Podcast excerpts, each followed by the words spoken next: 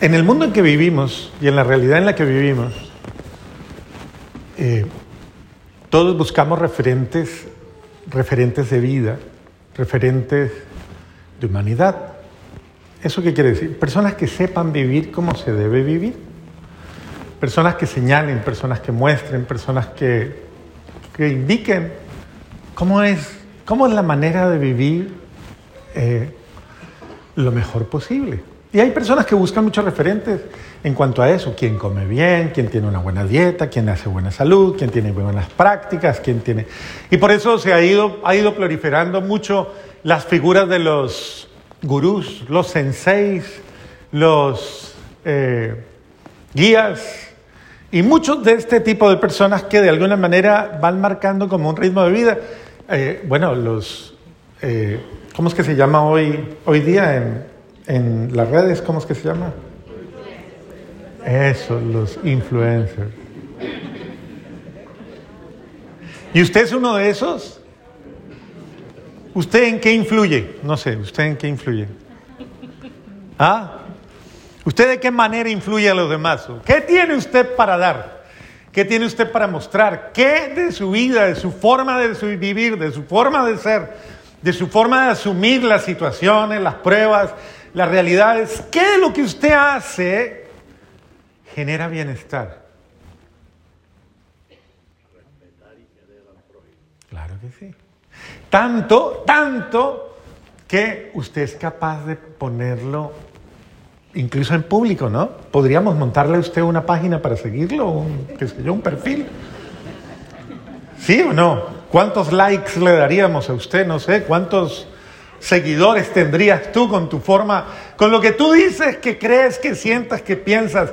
Tu forma de vida es tan maravillosa que es digna de ser imitada y de ser seguida, ¿sí o no?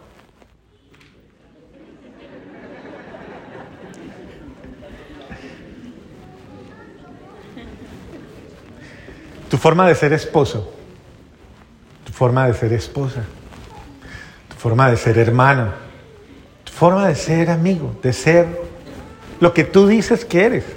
Bueno, la primera pregunta es, sería, tal vez el padre empezó mal. Primero pregunte, padre, pregúnteme, padre, quién soy yo y para qué sirvo.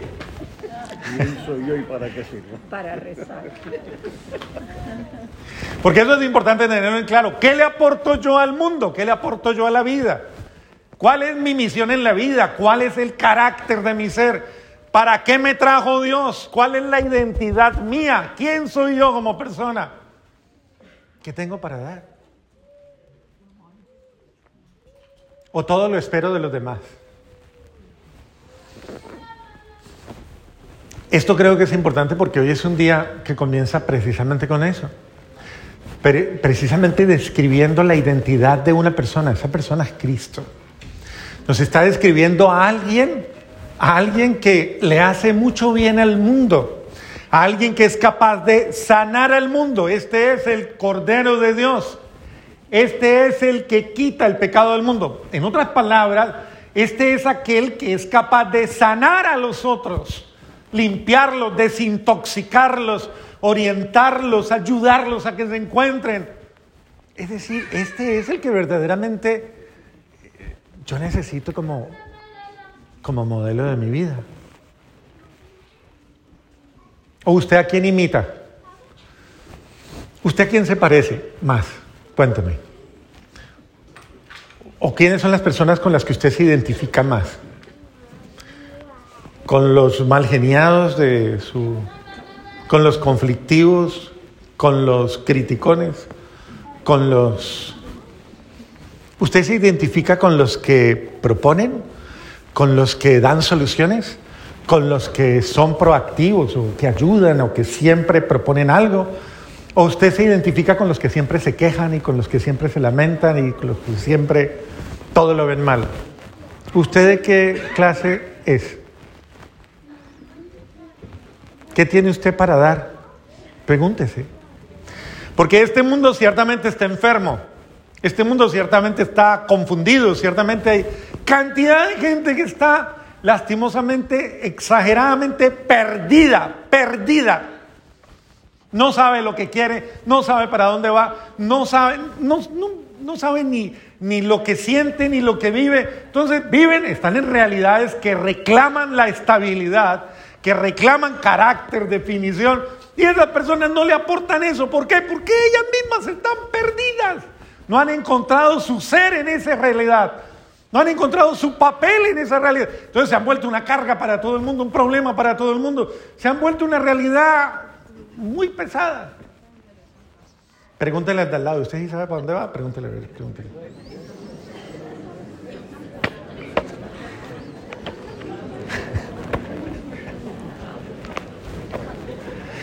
¿Cuál es el sentido de la vida de cada uno de nosotros? ¿Qué es lo que yo verdaderamente le aporto al, al bienestar, le aporto a la vida? Pues bien, encontrar a Jesús es comenzar a sanar mi vida y es comenzar a seguir el Cordero de Dios. Dice, dice él, dice Juan el Bautista, Él es el que te unge en el Espíritu.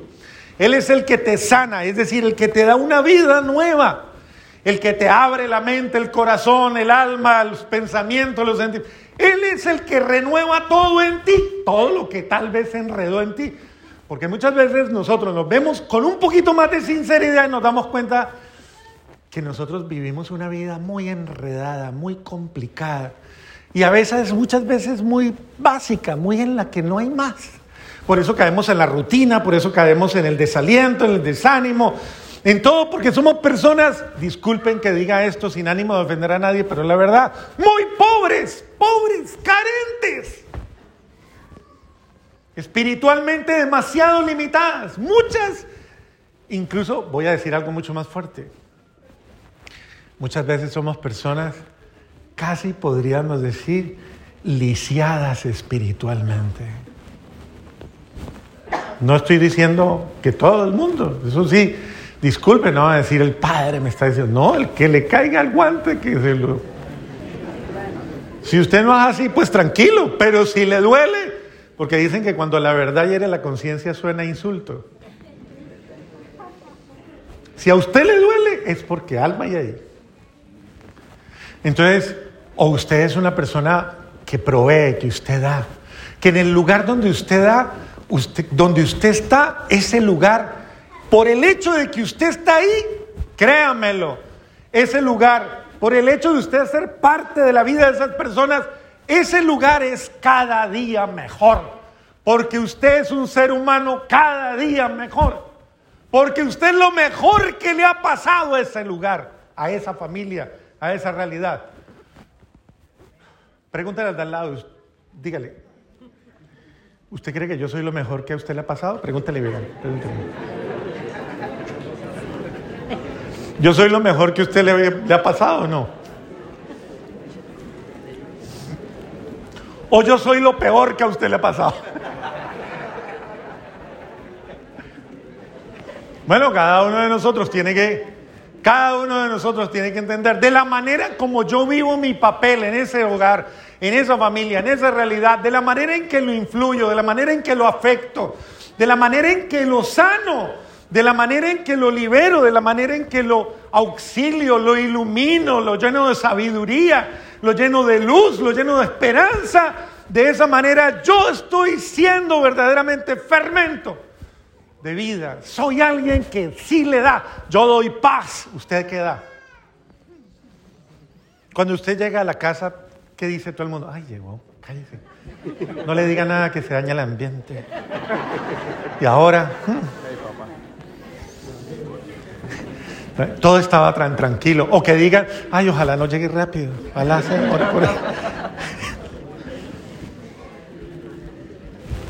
Bueno, pues Jesús ha venido para que nosotros nos sanemos en Él.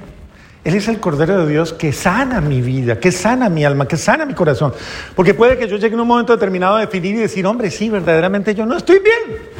Yo estoy, yo estoy girando en un círculo vicioso y, y, demasiado tóxico y necesito sanarme. Bueno, pues Jesús es el que te sana. Entrando en ti, dándote su espíritu de amor, restaurando tu vida, Jesús te llena de un espíritu nuevo, de alegría. Te llena de esperanza, te llena de gracia, de gozo. Pero tú tienes que dejar que Él obre en ti. Y para eso tienes que buscarlo, tienes que seguirlo. Y tienes que responder a tu llamado, a tu vocación. ¿Cuál vocación decía el apóstol Pablo que es la de todos nosotros en la segunda lectura? ¿Cuál decía? Segunda lectura. San Pablo decía hoy, yo, Pablo, apóstol de Cristo, por gracia de Dios, a los santos, a los santos. ¿Usted sabe qué es ser santo? Porque ustedes van a decir, ah, santo es el que reza mucho, santo es el que... ¿Qué es ser santo? Santo, para que usted no se complique la vida, una persona es santa cuando está llena de Dios, cuando lo respira. En otras palabras, una persona es santa cuando está llena de amor, llenita de amor, llenita de amor. Cuando respira el amor, y el amor que es cariño, caridad, comprensión, bondad, servicio, alegría. Una persona es santa y se le nota cuando es feliz. Mire disimuladamente para el lado a ver si ve eso.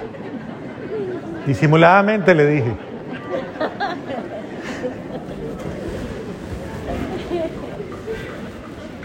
Todos estamos llamados a ser felices. ¿Muy complicada la cosa o qué? Un poquito. Un poquito. Pues uno muchas veces puede concluir, conmigo la cosa no está fácil. Bueno, pero es que no estamos solos. Ese es el sentido de lo que nos dice el bautista hoy. Él es el que te cura, Él es el que te ayuda, Él es... ¿Tienes algún problema? El problema no es el problema. El problema es quedarte en el problema. El problema es no salir del problema. Reconoce lo que te está pasando, pero no para montar un, para hacer un montaje de lágrimas y de lamentos y de sufrimiento. No. Es un drama. Hay gente que es muy dramática. ¿Qué es lo importante de reconocer lo que me pasa? busque la ayuda. Haga la terapia. ¿Y cuándo lo va a hacer? Mañana, si Dios quiere. Mañana, mañana, pero muchachos, mañana.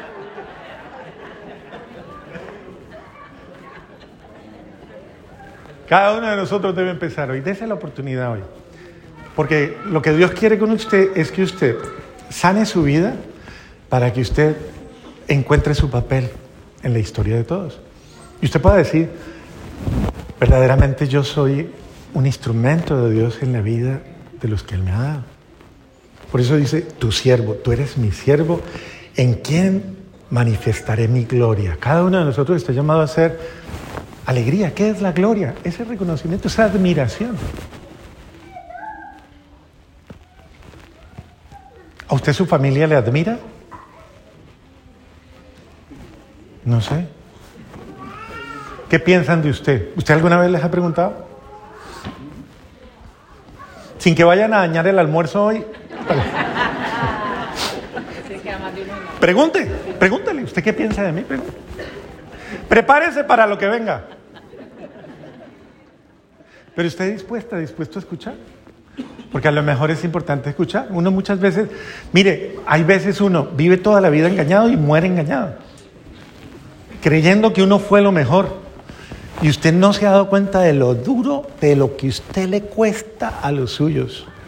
Y usted dice, pero si yo soy un buen tipo, tipazo, que se ganó la lotería conmigo. O puede decir, yo soy una señora, pero yo soy una mujer, pero buenísima. Bendito sea Dios. O qué hijo tan maravilloso. Pregunte a ver si es cierto. Entonces, dése la oportunidad y déle la oportunidad a su familia de, sanar.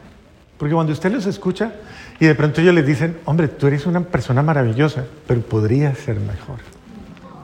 Si cambiaras este detallito, tú no eres malo, dígale al de al lado, usted no es malo, usted no es, malo, usted no es mala. No, de verdad, usted hasta es buena, hasta buena gente, dígale, usted hasta buena gente.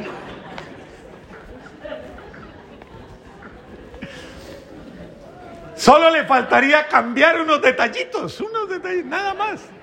Y sería perfecto, maravilloso.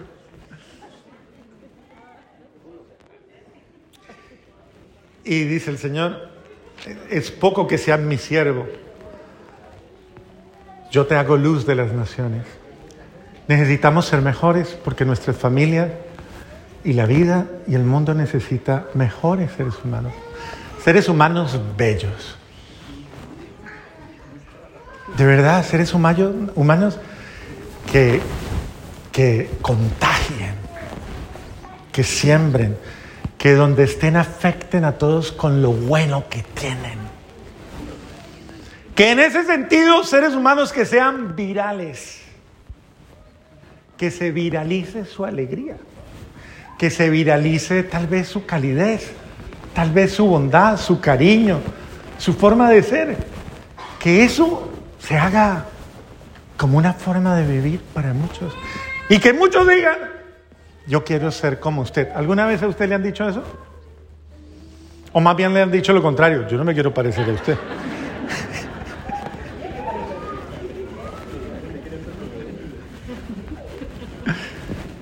Entonces todos estamos llamados a afectar esta realidad, a afectar este mundo con lo mejor de nosotros. Cristo nos ha dado lo mejor de Él y por eso es quien es. Y Él nos ha dicho, ok, yo los quiero sanar, les quiero devolver la alegría, los quiero restaurar con mi amor, con mi gracia, solo búscame, encuéntrame y déjame actuar en tu vida y tu vida será feliz. Amén.